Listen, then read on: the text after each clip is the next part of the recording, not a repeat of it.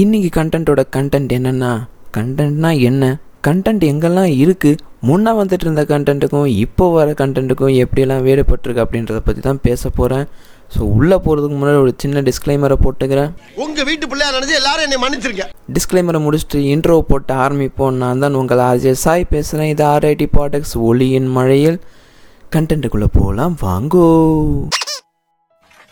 அதாவது உங்களெல்லாம் நான் ஏன் கூப்பிட்டுருக்கேன்னா, வந்து இப்போ நான் என்ன உங்கள்கிட்ட சொல்கிறது ஞாபகம் வந்துச்சு. ஸோ இப்போ முதல்ல கண்டென்ட்னா என்ன டிஃபைன் பண்ணிப்போம். Content is something that is to be express through some medium such as speech or writing. இது மாதிரி நம்ம எக்ஸ்பிரஸ் பண்ணோம்னா தட் இஸ் கால்டு கண்டென்ட். எதுவுமே புரியலப்பா, தமிழ பேசலப்பா, என்ன கதைக்கிறார்கள் சார், நீ என்ன சொல்கிறேன்னு ஜனங்களுக்கு புரியல சார். சரி உங்களுக்கு புரிகிற மாதிரியே சொல்கிறேன். ஸோ இப்போ ஒரு சப்ஜெக்ட் எடுத்துட்டோன்னா அந்த சப்ஜெக்டுக்குள்ளே இருக்கிற விஷயந்தான் கண்டென்ட்டு. ஃபார் எக்ஸாம்பிள் இப்போ ஒரு முட்டை எடுத்துக்கிட்டோம்னு வச்சோமே, அந்த முட்டைக்குள்ளே இருக்கிற கரு தான் கண்டென்ட்டு. ஓகேங்களா, இப்போ புரியுதா உங்களுக்கு? ஸோ அந்த சப்ஜெக்ட்டு முட்டையாக இருக்கணும்னு அவசியம் கிடையாது. நான் ஒரு எக்ஸாம்பிளுக்கு தான் சொன்னேன். அது எதுவாக வேணா இருக்கலாம். அது ஒரு நபராக இருக்கலாம், ஒரு பூவாக இருக்கலாம். It can be anything in this world.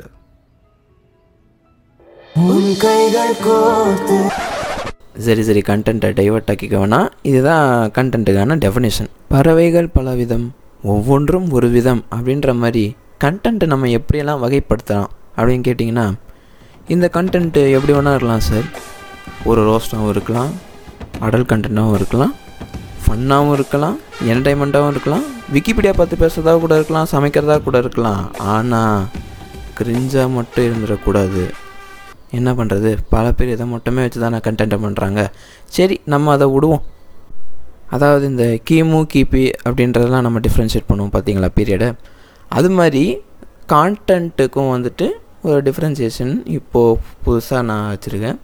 கொரோனாவுக்கு முன்னால் கண்டென்ட் எப்படிலாம் வந்துட்டு இருந்தது, இப்போது எப்படியே வந்துட்டுருக்கு கண்டென்ட்லாம் அப்படின்றது தான்.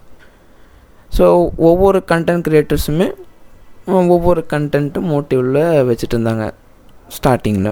ஸோ இப்போ உதாரணத்துக்கு பரிதாபங்கள் அப்படின்ற ஒரு சேனல் எடுத்துப்போமே எக்ஸாம்பிளுக்கு, ஃபன் அண்ட் என்டர்டைன்மெண்ட் அப்படின்ற ஒரு கான்செப்டில் வச்சு ஸ்டார்ட் பண்ணாங்க.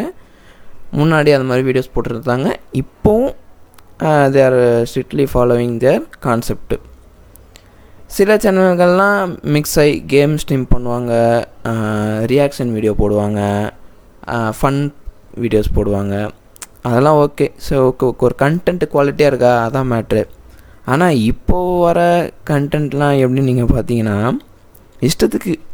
இஷ்டத்துக்கு ஏதாவது போடுறாங்க.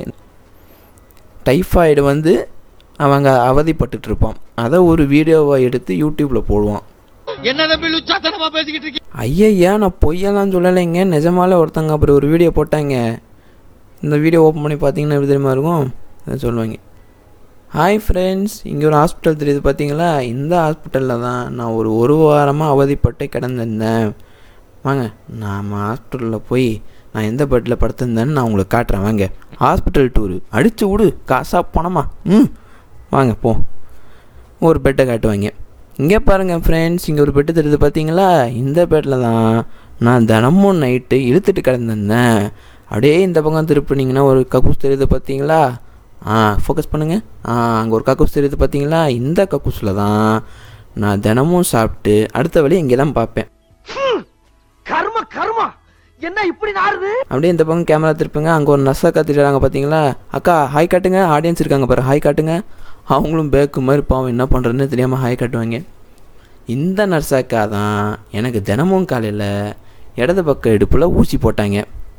இந்த பக்கம் திரும்புங்க, அங்கே ஒரு நர்ஸாக்கா திரும்ப பாருங்கள், அக்கா ஹாய் காட்டுங்க, ஆடியன்ஸ்க்கு ஹாய் காட்டுங்க ஹாய் அப்படின்னு அவங்களும் பேக்கு மாதிரி காட்டுவாங்க. இந்த நர்ஸாக்கா தான் எனக்கு தினமும் சாயங்காலம் வலது பக்கம் இடுப்பில் ஊசி போட்டாங்க. இப்படின்னு ஒரு ஃப்ளோவில் எடுத்துகிட்டு போய் ஹாஸ்பிட்டலில் இருக்கிற எல்லாரையும் சாவடித்து பேச வச்சு வீடியோவை முடிப்பாங்க. எனக்கு உடம்பெல்லாம் சரியாயிடுச்சு ஃப்ரெண்ட்ஸ், இத்துடன் நான் இந்த வீடியோவை முடிச்சுக்கிறேன். லைக் பண்ணுங்கள், ஷேர் பண்ணுங்கள், மறக்காமல் சப்ஸ்கிரைப் பண்ணுங்கள், அந்த மணி கூண்டையும் அடித்து விடுங்க அப்படின்னு வீடியோ முடிச்சிருவாங்க. இதெல்லாம் ஒரு கண்டென்ட்டாக என்னோடய கேள்வி. அவங்க பதிலுக்கு என்ன தெரியுமா சொல்லுவாங்க, எங்கள் ஆடியன்ஸுக்காக தாங்க பிடிச்சிருக்கு, அங்கே பாருங்கள் வீடியோ, அந்த வீடியோவெல்லாம் மில்லியன் அடிச்சிருக்கும் அதை போய் ஆடியன்ஸ் பார்த்துருப்பாங்க. அவங்க அதை ஒரு பாயிண்ட்டாக வச்சு நம்மக்கிட்ட திருப்பி ஆர்கியூ பண்ணுவாங்க. நம்மளால் ஒரு வார்த்தை கூட பேச முடியாது. இன்னொருத்தவங்க பார்த்திங்கன்னா அவங்க வீட்டுக்குள்ளே வந்து அவங்க ஃப்ரிட்ஜை, வெறும் ஒரு ஃப்ரிட்ஜை தான் 2 டோரை திறந்து காட்டுவாங்க, என்ன இருக்குன்னு சொல்லுவாங்க. அந்த வீடியோ மில்லியன் அடிச்சிருக்கும். இது என்ன பிரமாதம், இது கூட பெசலைட்டா ஒன்று இருக்கு. இன்னொருத்தவங்க ஒரு வீடியோ போட்டாங்க பாருங்க,